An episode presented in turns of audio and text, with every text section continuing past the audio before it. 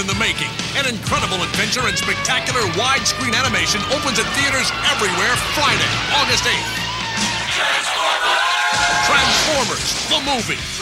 It's a startlingly original story that begins in the year 2005. Look, it's Unicron! A monster planet destroys everything in its path, while on Earth, Optimus Prime and Megatron battle to the death. It's over, Prime. It's a story that will surprise and shock even the most die-hard Transformer fans. Starring Leonard Nimoy and Judd Nelson, with songs by Weird Al Yankovic and Stan Bush. Escape into fantasy this summer, into the incredible rock and roll adventure. Transformers, the movie. Don't miss it. It's rated PG and opens at theaters everywhere August 8th.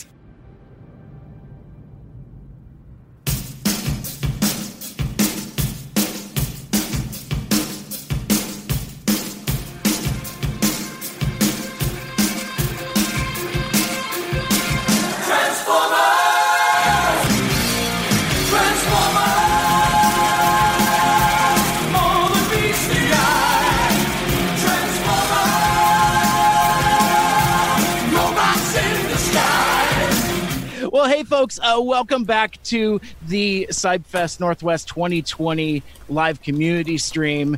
So this hour is going to go by very, very quickly. Joining us from right here in the Pacific Northwest, he is one of the artists for IDW's Transformers number 21. That issue is on the stands now. Go out and buy it if you have not. We'll actually be doing a artist spotlight panel tomorrow at 3 o'clock with the other artist from here in the Pacific Northwest, Billy Montfort. But for now, give it up to Blackie Shepherd. How you doing, my friend? I'm doing well, man. How are you?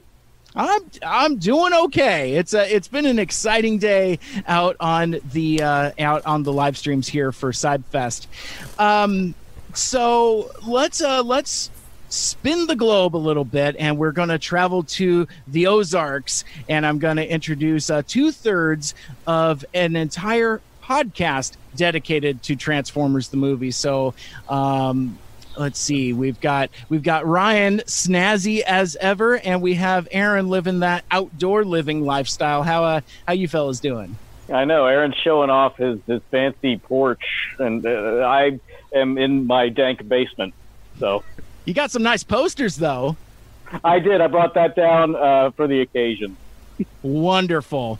Well, let's spin the globe even further, all the way back around. You might even say upside down and backwards. But from the land down under, the host of the Unfunny Nerd Tangent and the co-creator and co-writer of the Transformers Reanimated fan fiction project with his partner Yoshi. Give it up for Greg. How you doing, my buddy? I'm doing well. Thanks for having me. Yeah, very interested to see what else we can talk about with this classic movie that obviously impacted us so long ago. Well, and I do think that it's telling.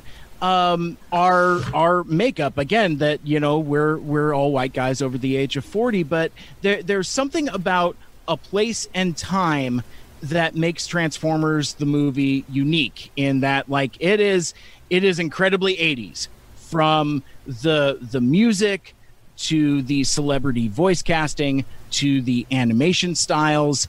It is a thing that I believe can only exist in 1986. You know, I forget where I read it, but like most films, when you watch them, you can peg within a year or three about when it was released, you know, just like certain tropes, looks, stylistic choices. And yeah, I think Transformers the movie definitely fits into that. And it really, I feel like, oh, sorry, Mike. I feel like, to build on that, I think the music does that so much. I think, like, I have often wondered, if you were to put an indie rock soundtrack or maybe a banging hip hop soundtrack behind it, would it still work or seem as 80s? Because the music really, to me, is what sets. I think the music is, more than anything, the thing that ties it super to the 80s. I've watched it 3 times over the last couple of days. I watched just watched it straight through, watched it with both of the commentaries on the disc that I have, just to kind of, you know, flood myself with it, because I hadn't seen it in years and years. And each time, in all three times that I watched it, I remember more than once going, oh, God, that song sucks, man. It's just, the music is as 1986 as you can get. And it was cheesy for 1986. So, oh, yeah. Yes. Yeah, I mean, that's that. Cheesy. So let's so before we drift too far afield, I'd like to go around the room. I've told this story in several different places, but since somebody's show is somebody's first show, as Stan Lee once famously mentioned about comic books, I would like to go around and talk about our first exposures to Transformers the movie, because even though we're all in the same age group, I know that we have very different experiences first encountering the movie. So I'll ask you guys individually, but I to start off with me, and it speaks to why this movie is still more important to me than anything. It is my favorite movie. My my love of Transformers the movie kind of transcends my Transformers fandom, or really my love of the movie informs my Transformers fandom. So I saw the movie when I was 7 years old, and I remember this very vividly. It was the first movie I went to go see by myself in the theater. My mom dropped me off, presumably to go do something incredibly wholesome while I was watching a 90-minute cartoon movie. But I just remember it being very empowering, and that, like, you know, I had my own money. I for my own ticket. I went to the Bay Theater in Ballard. You know, it was very nautical theme at the time, a lot of porthole windows and fishnets, a lot of brass. And I just remember I had my own money, enough to buy a Dr. Pepper and some Red Vines. And I went to go sit down and watch what I thought was just an episode of the TV show. I was a huge fan of the Transformers and the show, but I wasn't prepared for what would happen. Not story-wise. We'll talk about that, but the scope and the scale of it. And I think this really crystallized with me when I recently spoke to Flint Dilley about his, he writes about this in his book, The Games Master. Check it out if you haven't yet. But he was really enamored with John Wayne's The Alamo, and it really kind of informed his taste in movies and left an impression. Likewise, somebody like George Lucas was really taken aback by Saturday morning serials, you know, Flash Gordon, Buck Rogers, and things like that. And the thing that I just recently realized is that that's what Transformers the movie was for me, and that I hadn't seen anything like it before, and it just left such a searing impression on me that it's a movie that I keep coming back to all the time. And even as I've gotten older, like, I've made new friendships just based upon this movie, like with all of you guys, for example. So for me, it's the gift that keeps on giving, and it's the touchstone that I will always come back to in one capacity or the other. But that's really just kind of like my lightning strike moment with Transformers the movie. Let's keep it in the Pacific Northwest, because I'm sure Blackie, you've heard of the Bay Theater in Ballard, right? Oh yeah, I've been many times. Yeah, man. I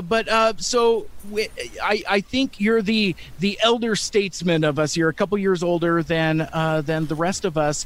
Talk about your first exposure and experience with Transformers the movie. It came out my freshman year.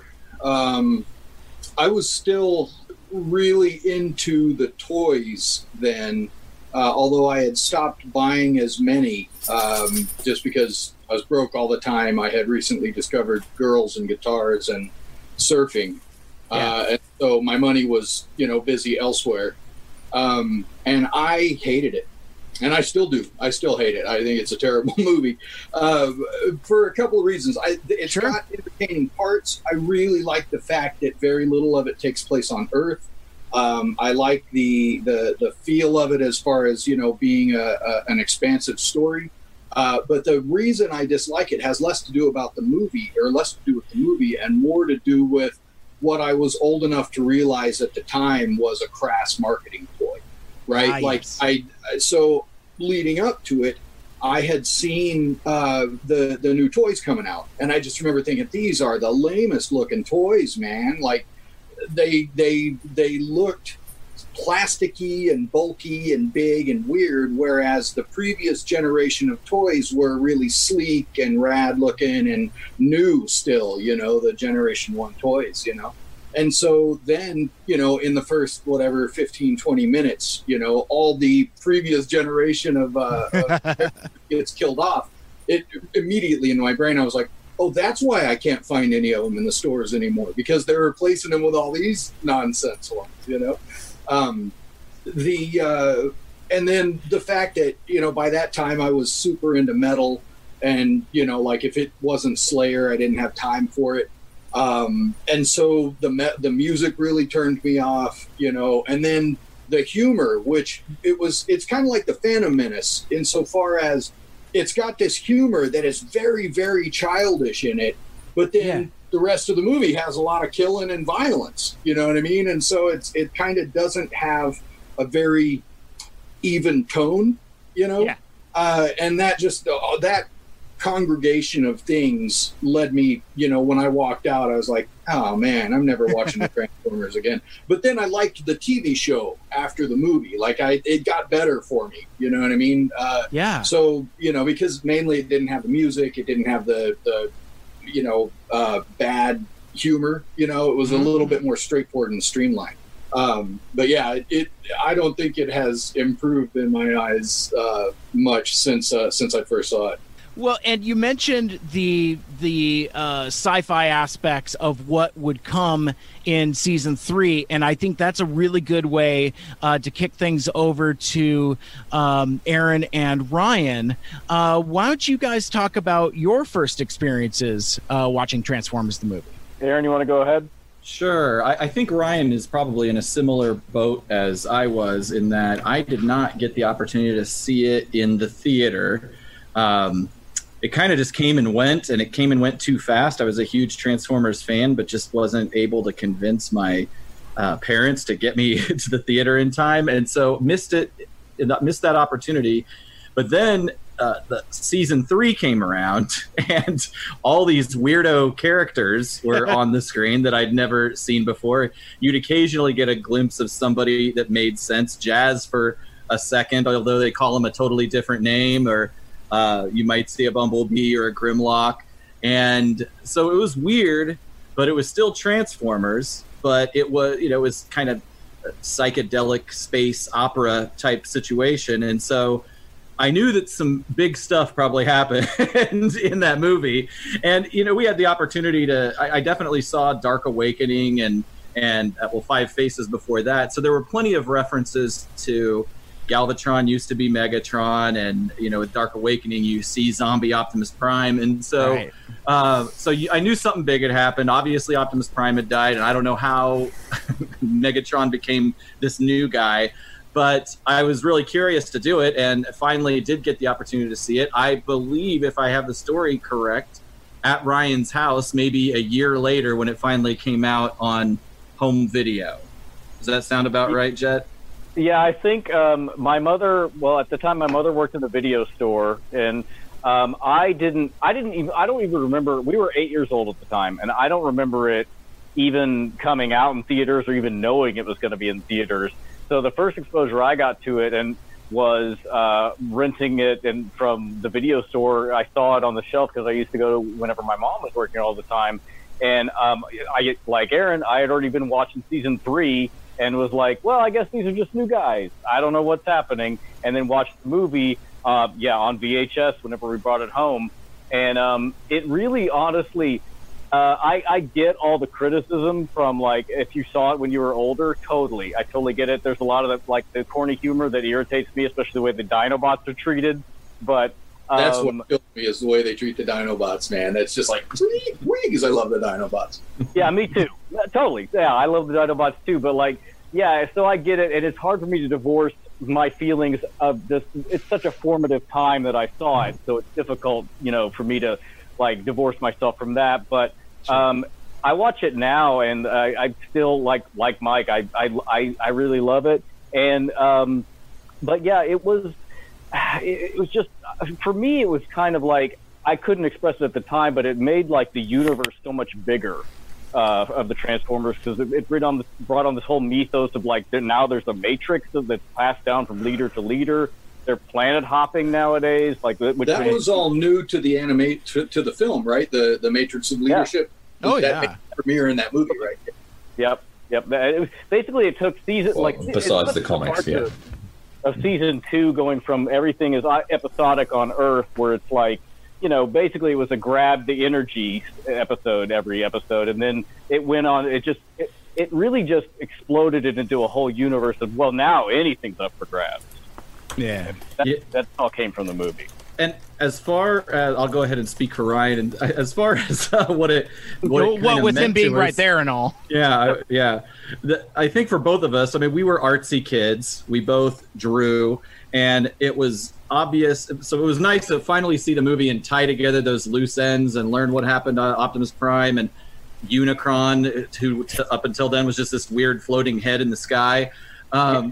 To understand what all that meant and how it tied together, but then just the art was obviously such a step above the series, and the action scenes, the way even little things like explosions, and to this day I will look at the way explosions are done in animation or laser effects, and the bar is set at Transformers the movie, and whether that art is as good as that, which is hard to beat because it was so creative. And something that stuck with me from talking to some of the creators of the movie is that in a lot of these, it is an art film, and we kind of compared it to heavy metal at one point, but it's actually delivers on the promise of heavy metal in a million times better than heavy metal possibly could. In like the quality of the music is better, the quality of the animation is better.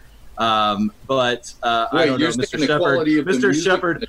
I was going to say, you might have a different take on that. Okay, hey guys, gotta go. I'll see you Sunday for our artist spotlight panel at 3 o'clock. Weird Al didn't have a guest spot in heavy metal, unfortunately. Yeah, no, that's true. Yeah. Go buy Transformers number 21 and the Transformers. Yeah, true. And I do want to talk about the music in a few, because that is a key component to the legacy of the Transformers the movie. But Silent Greg, I gotta hear from you. So being in Australia, I don't know anything about when the movie was released or when the cartoon came out or really any of your memories or exposure. So when did you first see the movie? I saw it in like late '86, so basically I know that the school years are run a little bit differently from here and over there. Like our school, our sort of the holidays or the vacation between grades, or you know, is basically sort of over Christmas. So you would break up. You know, I would have finished year 3, and then you have like 6 weeks break, and then you come back in January and you go back to year 4. So over that break, I saw Transformers, because so we all sort of went. So we got it in '86, but later, because nowadays it's different. Movies will come out sometimes. We get the Marvel movies sometimes like a week before you guys and things like that now because of the. Did you stuff. Have anything spoiled for you before you saw the movie, or did you go in clean? No, I went in clean. I'd only seen. Like seasons 1 and 2 of the cartoon, so I didn't know anything about. Oh, I had seen some of the new toys, so I knew some of the characters and things like that. So, like I knew, oh, we're going to see Ultra Magnus and we're going to see Galvatron and things like that. So moments where it was like, you know, behold Galvatron. I'm like, oh, okay, it's Megatron. You know, like it wasn't like he's this new guy, because even then I thought, like when you saw the toys, he just looks like a bigger, beefier version of Megatron, and it's like, well, that's because he is. I'll go see the movie, you know. The toy didn't indicate that he was previously Megatron. It just said, like, commander of the Decepticons or something. It's like he was the city commander. City commander. Oh, and even in the pamphlets you used to get with the toys, it had like the new Autobot cars, and one was Hot Rod, Kup, and Blur. But then further down in the pamphlet, there was Autobot Protector Rodimus Prime, and I'm like, Rodimus Prime? He looks like, I don't know who this guy is, but there's Hot Rod as well. They look the same. And then, of course, again, spoilers. Didn't they call Hot Rod the Autobot Cavalier? Cavalier, yeah.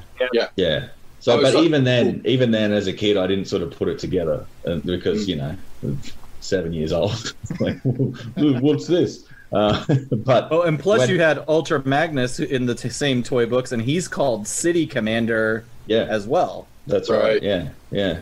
So and even just little things in the movie like made sense. It's like, oh, so is he now been given the Matrix because he's a truck as well? You know, like we're only trucks, like no cars, no jets, nothing like that. So, but I saw the movie, and we actually got in the theaters anyway, which I didn't know at the time, but as you know, fandom's gone on, we actually got the UK version. So we got the Star Wars scroll at the start of the movie that says, like, you know, the wars, you know, taking them from Cybertron to Earth and back again and all this kind of stuff. And then, so we didn't get Spike's little line as well, you know, which I won't say.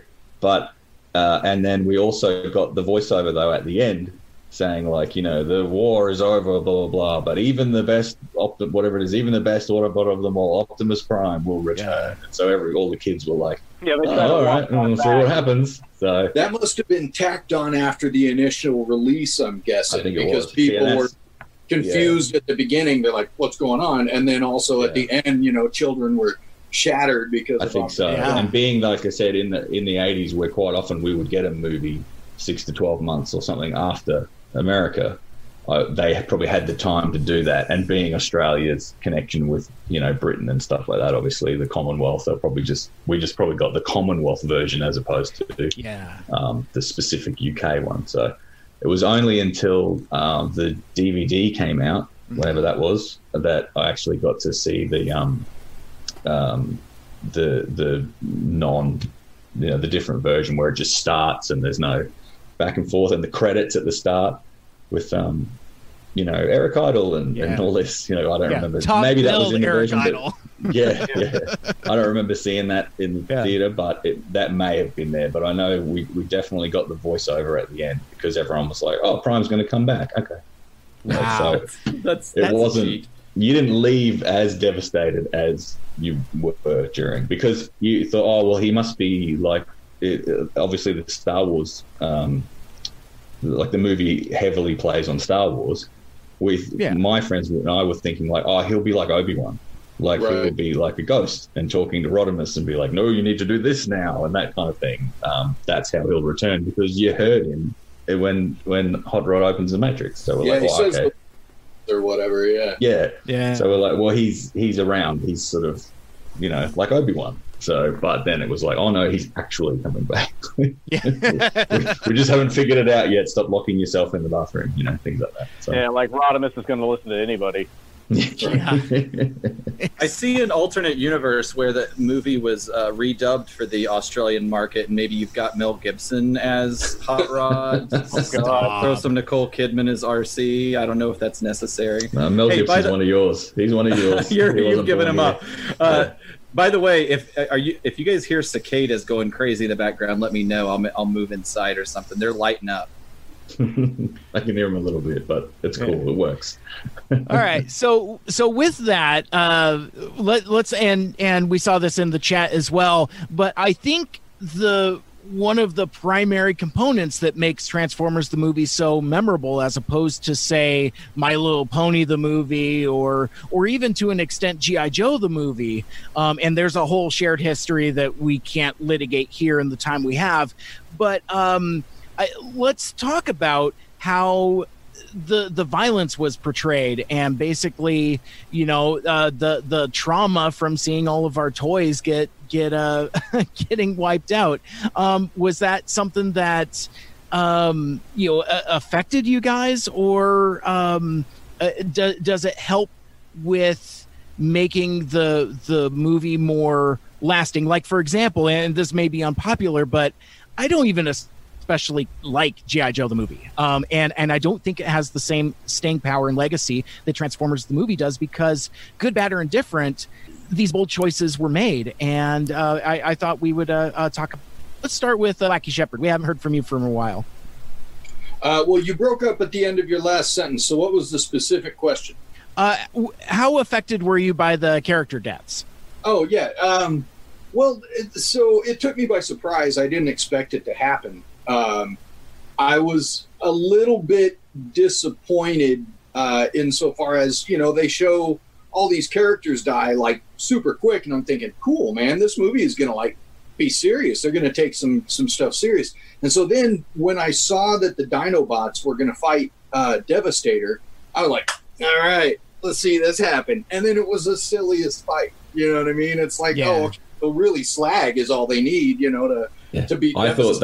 I thought they were going to die then. You know, I remember thinking, like, you know, they can't kill the Dinobots. Like, no way, because I wanted to see the real stakes. And, it, you know, the rest, aside from that first 15 minutes and then a handful of deaths, you know, strewn through the movie, the rest of it is pretty, you know, mild. And the fighting is kind of hand-to-hand and, you know, not super, you know, stakes-based, you know. Sure. I enjoyed it. The thing that I liked the most about the movie, you know, was less the violence and the fighting. Like I said, it was only that first kind of chunk of the film that happened. What I really liked, and I was hoping for more of a payoff on, was the fact that Unicron transforms Megatron against his will almost into Galvatron, and that I wanted Galvatron to be like way better than he was, you know what I mean, like a real threat, you know. Yeah. And ultimately Galvatron was kind of just like Megatron but with a facelift, you know what I mean. In the cartoon later they kind of expanded on it and they made him kind of going crazy and, you know, the whole deal. Yeah. But I really liked the idea that Unicron was so powerful that he could reformat Megatron into Galvatron and then create Scourge and the sweeps and the whole deal. That to me seemed like really tough, you know what I mean? Like I really wanted to see like a different type of bad guy with Galvatron and the sweeps and, you know, but, you know, hey, wish in one hand, you know. Galvatron did finally get rid of Starscream though, so that's true. Like he was like, I've had enough. Yeah, and that was almost like a mission statement, like from jump. It's like his first act is to do the one thing that Megatron never did. Yep. And yep. I thought that's one of the things that I really enjoy about the movie also is that it pays off so much from those previous two seasons. Even though production of the movie started shortly after season one, it seems like all of that dynamic between Megatron and Starscream, that it all pays off. And I just really like that aspect about it, that like, you know, they're saying right away, we're going a different direction. Enough. Well, and they did give Galvatron that he comes in hot, you know, by killing Starscream. And then they did give him a personality that was much more nihilistic and no nonsense than Megatron. Like more than once, he was like, "Oh, you screwed up. You're dead." You know what I mean? Whereas psychopath would have complained. Yeah. You know, he was less silly as a leader, although he probably a little bit more silly as a personality, just with the mania. Yeah, that's a fair relate. Yeah, I do like the way that they got rid of Starscream as well, being it's not a fight, it's just, you know, here's a hint, dead. That's it. Yeah. So such a cool line too. Here's a hint. and what to piggyback on what you were saying, Mike, like I feel there's several moments in the movie where you're like, it's actually happening. Like all the stuff that was teased, you know, is actually happening. Like Starscream has finally done it. Like He's got it. He's taken over. Like he's actually finally usurped him, like properly this time. And then, finally, he's had it. Megatron or Galvatron, he's had enough. Like, nah, see you later. It's done. So things like that. But yeah, I never thought about it, but I wonder if the way he killed Starscream was also meant to imply that the new power he had, because you never saw anybody turn somebody to ash. And so, and I don't know whether that's because they had little switches that could turn up the strength of their fusion cannons or whatever. And he just had it up to 11 for that one. But obviously it gave you a sense that not only is he ruthless, but he's powerful, and he's not to be messed with. And he's brand new. In that moment, he's brand new. He's never fired anything before. So I guess that's the initial, like, is that him at his most powerful, because he's literally hasn't spent any, like, energy, I guess, you know. So like, he's a new mutant that hasn't discovered his powers yet, that kind of thing. Yeah. You get the feeling that he shoots that blast off, and then mentally in the back of his head, he's like, "All right, dial it back, dude." Yeah. And I always had. It's probably just my own head cannon, but I always had the feeling that, like, Megatron or Galvatron with the fusion cannon, they can shoot you with that, but if they transform into the gun or the cannon, it's more powerful. So that's why I do it. So it's like, I could just shoot you with my gun arm. No, I'm going to blow you to bits. I'll transform and shoot you. You know, like, well, it was in his gun form in the first part of the movie that Starscream is using Megatron as the gun, and that's the shot that kills. You know, exactly. That's what they're like. Oh, Brawn goes out with one shot. It's like, yeah, but one shot from the gun, not one shot from the cannon. Yeah, so it's all nonsense, but. Yeah, cannon when you're 11 or 9 or 10, going like, how does it work? Makes perfect sense. Yeah, exactly. So. Yeah, it makes sense when you think about it. I'm just picturing Galvatron reading some kind of self-help or like Zig Ziglar book on making first impressions on the trip from Unicron to meet the Decepticons for the first time. He's like, I got to do this right. Don't screw this up. Don't screw this up. Yep. It's the absolute opposite of Spock as well, which is cool. How to Win Friends and Incinerate People, Chapter 1. Go heavy and go hard, you know? Yes, leave hints. Yeah. Chapter 2, here's a hint. Yeah. I love it. Well, two directions I want to go with that, because we mentioned Leonard Nimoy, and that kind of brings us to the celebrity voice casting, which, for my recollection, that's the first movie that I can think of, animated movie, feature film style, that advertised as part of its marketing. I mean, it's even in the opening credits. Sorry, Greg, but it was in the commercials. It's like, starring Judd Nelson and Leonard Nimoy, and I think that was I mean it's common practice now, but prior to Transformers the movie, I don't recall anything like that. What's your guys' take on the voice cast and the use of celebrities for that? Let's start with Aaron. You know, at the time, of course, I didn't really know who most of those actors were, so it's just something that you had to kind of appreciate in retrospect.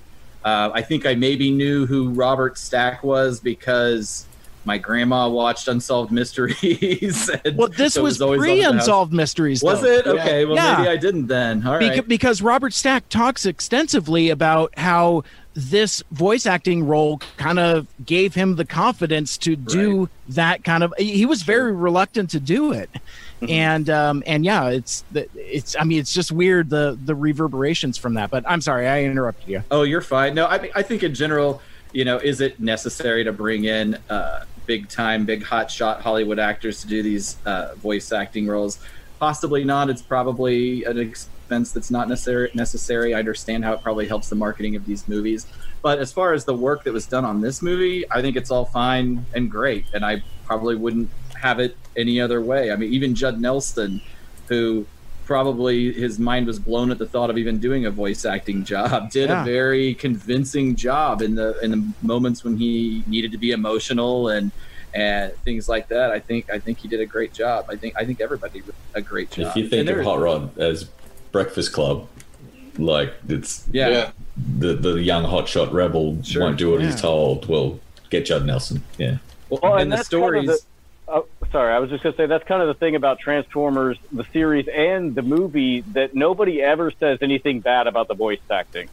The voice acting is always on point. It's always good, and a lot of it has to do with Wally Burr, like, being the you know, his work with all the actors. But the voice acting on both the series and even like bringing in celebrities who, like you said, Mike, Robert Stack, who was nervous and hadn't done voice acting before. I think they got an amazing performance out of him.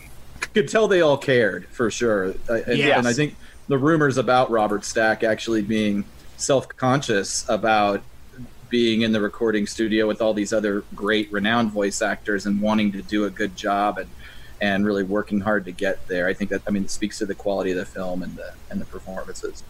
So from there, let's talk about the new characters, because I mean, we talked about folks, our favorite toys being crossed off or discontinued so that we can go buy new toys. So you've got Hot Rod, you got Springer, you got RC, you got Blur, you got Kup, you've got all of those folks. And it's interesting because even though Transformers the movie is my favorite movie and it's the centerpiece of G1 and I love it, I don't have a ton of nostalgia for the movie characters, like as far as season 3 goes. But what I have found, and this is kind of like one of these weird personal legacy things, is that when I was younger, I didn't necessarily relate with the new characters, but as I got older, like, you know, eventually everyone finds themselves in middle management at some point. And there was a time in my life where I very much related with Ultra Magnus, you know, like, I can't deal with this now, or the insecurity of being thrust into a leadership role. Likewise with Hot Rod Rodimus, you know, it's like, you know, you think you've got the world in the palm of your hand, and then you find yourself thrust into a situation that you might not be ready for, but that also you still rise to the occasion. Because I mean, you know, removing season 3 from the conversation, when he emerges as Rodimus Prime, and I know, Ryan, you and I kind of disagree with this a little bit, but when he says, you know, Autobots transform and rolled out and turns into that Winnebago, you buy it in that, like, you know, he's at least doing his level best to assert himself into that role. And I got to share an embarrassing story before I turn it over to you guys. I was watching that Avengers Endgame, and there's a pivotal moment where a certain leader character has, Do you really have to dance around spoilers for a movie that's been out? No, I'm trying to be cute. Go ahead and sell it, man. Sell it. Yeah. So anyway, a few people have seen it. Yeah. I understand. I don't know what you're talking about. Avengers? Is that so anyway, when Captain America gets Mjolnir and he's got the shield and he does, like, right before the Avengers assemble, I kid you guys not, I thought about the Rodimus Prime moment, because if you even look at the composition of the shot side by side, it's kind of similar, and I'm kind of embarrassed that I made that relate. And that's so I feel like it's kind of some of that similar energy. But Greg, let's get some of your impressions. What do you think of the new character? I'm probably the one person that was on board with Hot Rod. And not necessarily, like, the Rodimus Prime thing, it didn't pay off as well as it should have, but as far as the movie goes and Hot Rod being the hero and all this and finally rises up at the end and all that, I was the one at school being like, he was only trying to help Prime. Like, it wasn't his fault. He's just trying to help him. Like, it's, don't worry about it, you know. He did everything else right. He helped everyone else, you know. You're a Hot Rod apologist. Yes. You know, he takes on Galvatron, doesn't even think about it. Yeah. He does, so which is what he did with I gotta help Prime. He goes, I'm gonna go and fight Megatron. It's not like, oh, he's too powerful. Is that because he's, you know, young and brash and all that? Is he a hot head? Yes. That's Hot Rod, that's the point. Yeah, right so. But as far as the other characters go, like, I really liked Kup. I thought Springer and RC were good. Blur was okay. Like, as a, I don't love Blur, but he's not in the movie a lot, so I think that's he chimes in. He's a little bit funny, and then that's it. Yeah. Magnus was okay as well. My thing was most of my favorites. Well, not most of, but most of them survive for a start. Prowl's probably the only one that gets it, where I'm like, oh, Prowl. Yeah. The rest, I'm like, okay.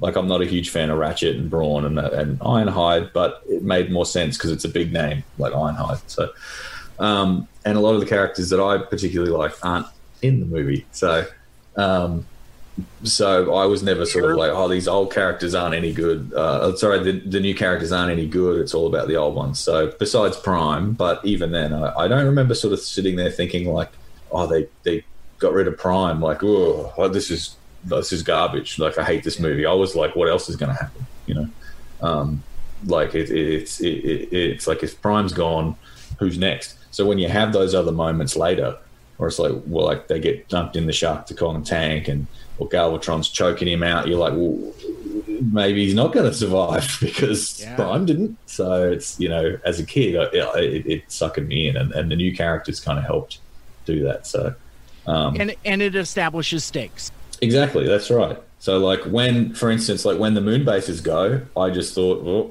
that's them. There goes. I was upset about that because I like Jazz. So. Of course. I was like, oh, Jazz as well, like, oh, but then of course you see him later on. So yeah. Well, and folks, as we get closer to wrapping up, I'm trying to keep an eye on the time. I've seen a lot of good activity in the chat, but if there's anything in particular that you would like to ask us or cover, now would be the time to try to sneak that in, and we'll see if we can relate with that before we have to get out of here. Yeah, just to back up, Greg, real quick. I do like the comment that's here at the bottom from Vexwing. Hot Rod knew Prime well enough that he probably correctly assumed Prime would have just kept talking and not just shoot Megatron. I like that. That's a good take. Exactly. Yeah, give it to me. I'll show you. You know. Plus, did anyone else think that Hot Rod was able to open the Matrix because he's the first person that touches it after Prime? Because as a kid, that's how I kind of thought it worked. That was confusing. Yeah. It was weird, yeah. But, I always thought that was weird. It's like because he hands it to Magnus, but he drops it. So Hot Rod catches it, so it goes from Prime. He grabs it and then starts doing a glowy thing, and it's like, oh, well, that's... He's literally the first person that touches it after Prime. As soon as you see him glowing, you know, it's like, wow, they're really telegraphing. Yeah, it's kind of right there. But I know what's going to happen in an hour and a half. Yeah. Well, and then there's an animation error that makes it seem like Ultra Magnus is having trouble fitting it in his chest. Yeah. So it's like... Plus, with the music as well, it's like, you know, you've got the touch. Yeah, because you touched it next. Like, so, I don't know. That's just, again, my brain as a kid was like, no, it's because he touched it first. It's his. I never thought about it being that on the nose, but that makes perfect sense. So Aaron and Ryan, named Optimus Prime, who's a prime mover, like, you know, like this is the top tier content. I'm not going to let you have that.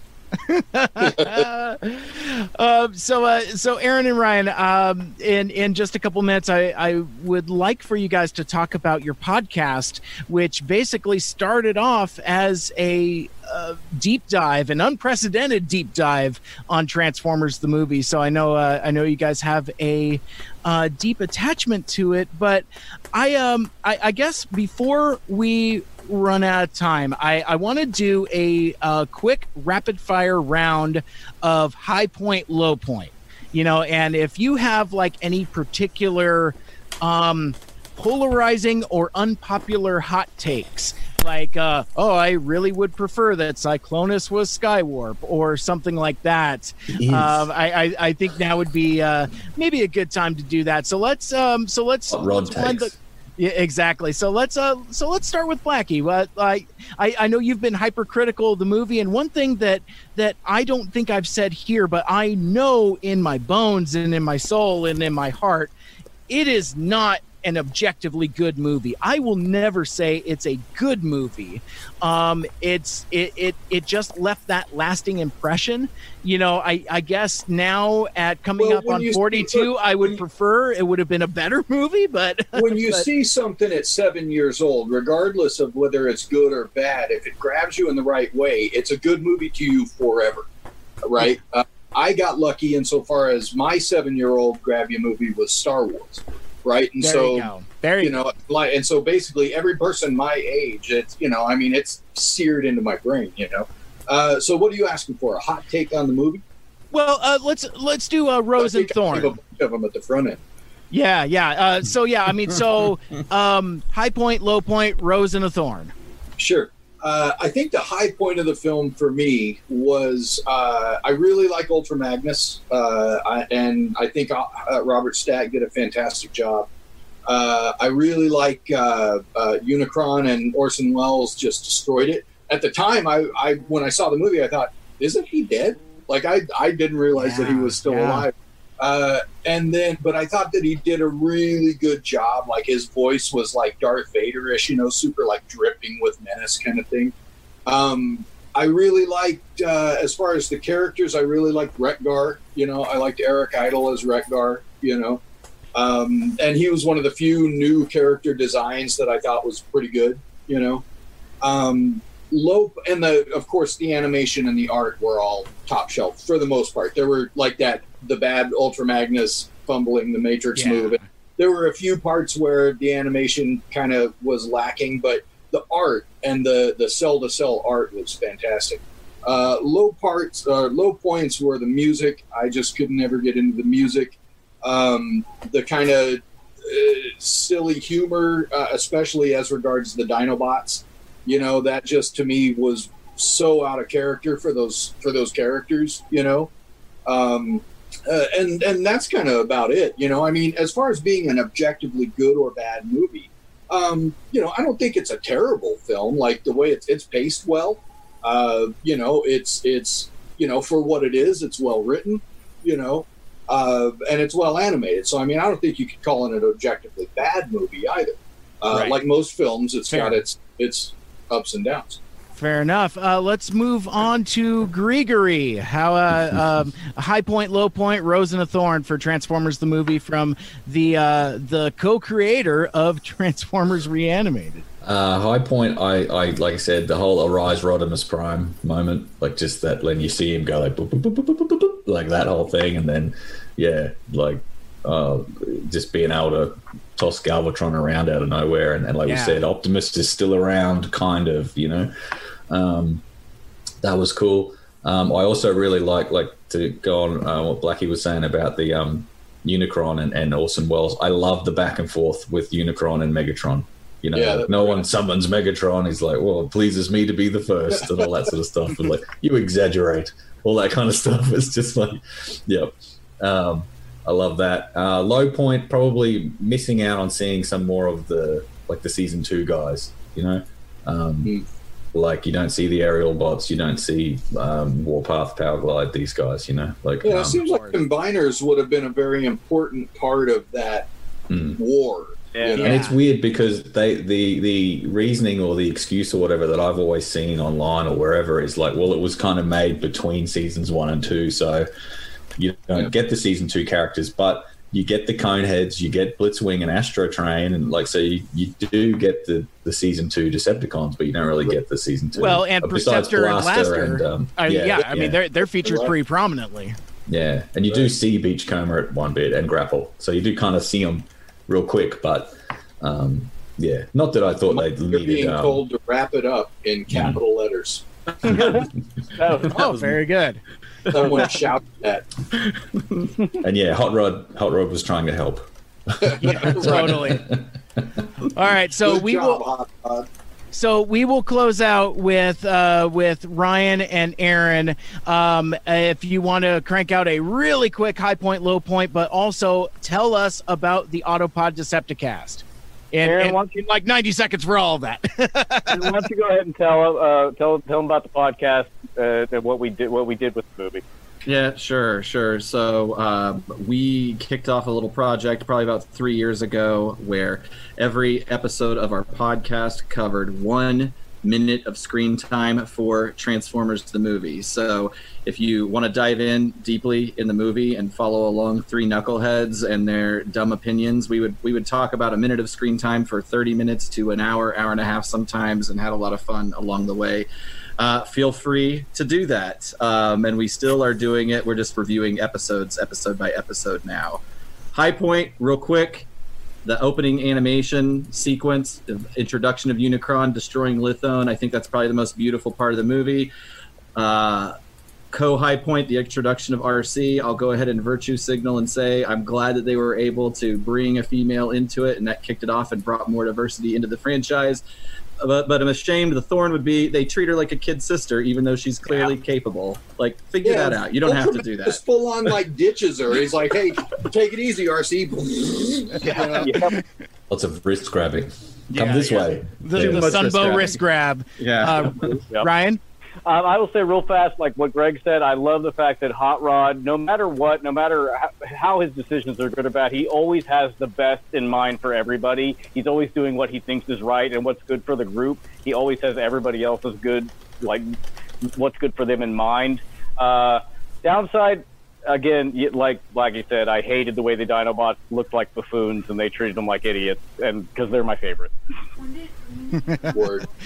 Very good. All right. Well, gentlemen, this has been an absolute pleasure. Thank you so much for taking the time. Real quick, we'll go around the horn. Blackie, how can we find you on the internet, and how can we connect with you on the social medias? My site is www.cqshep.com. I'm on Twitter at, I think, cqshep, and I'm on Instagram at artdevil313. Greg?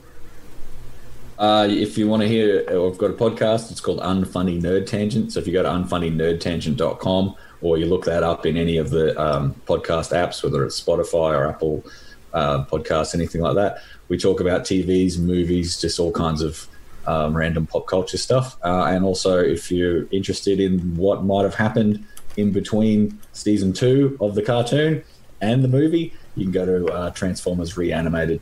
com, where myself and Yoshi from the Transmissions podcast have been putting together some fan fiction scripts with some really good covers from some talented artists as well. So check that out.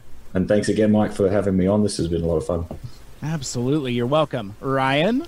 Yep, Aaron and I are both on, along with our friend Caleb, on Autopod Decepticast. We're at APodDcast on all the things, autopoddecepticast.com. We are now, reviewing episode by episode. We have about 86 episodes up of the movie. If you want to go join along and listen to a minute of the movie where we talk about it forever. So, and I think he covered it for me. I'll pass. All right. Great job. Very good. Well, again, thank you so much. But for Mike Seibert Radio, I am on Twitter, Instagram, Facebook, whatever, at Mike Seibert Radio. The spelling on that is SEIBERT. And until next time, wear a mask, wash your hands, and make good choices. You've been listening to the Mike Seibert Radio Podcast. Follow us on Facebook, Twitter, and Instagram by searching at Mike Seibert Radio. Email us at MikeSeibertRadio@gmail.com. The spelling on that, of course, is SEIBERT. Call into the voicemail hotline at 231-224-MIKE. Once again, that's 231-224-6453. Special thanks to Michael Geisler for our theme music. For more like it, check out ByDoorMusic.com. This has been a Mike Seibert Radio production.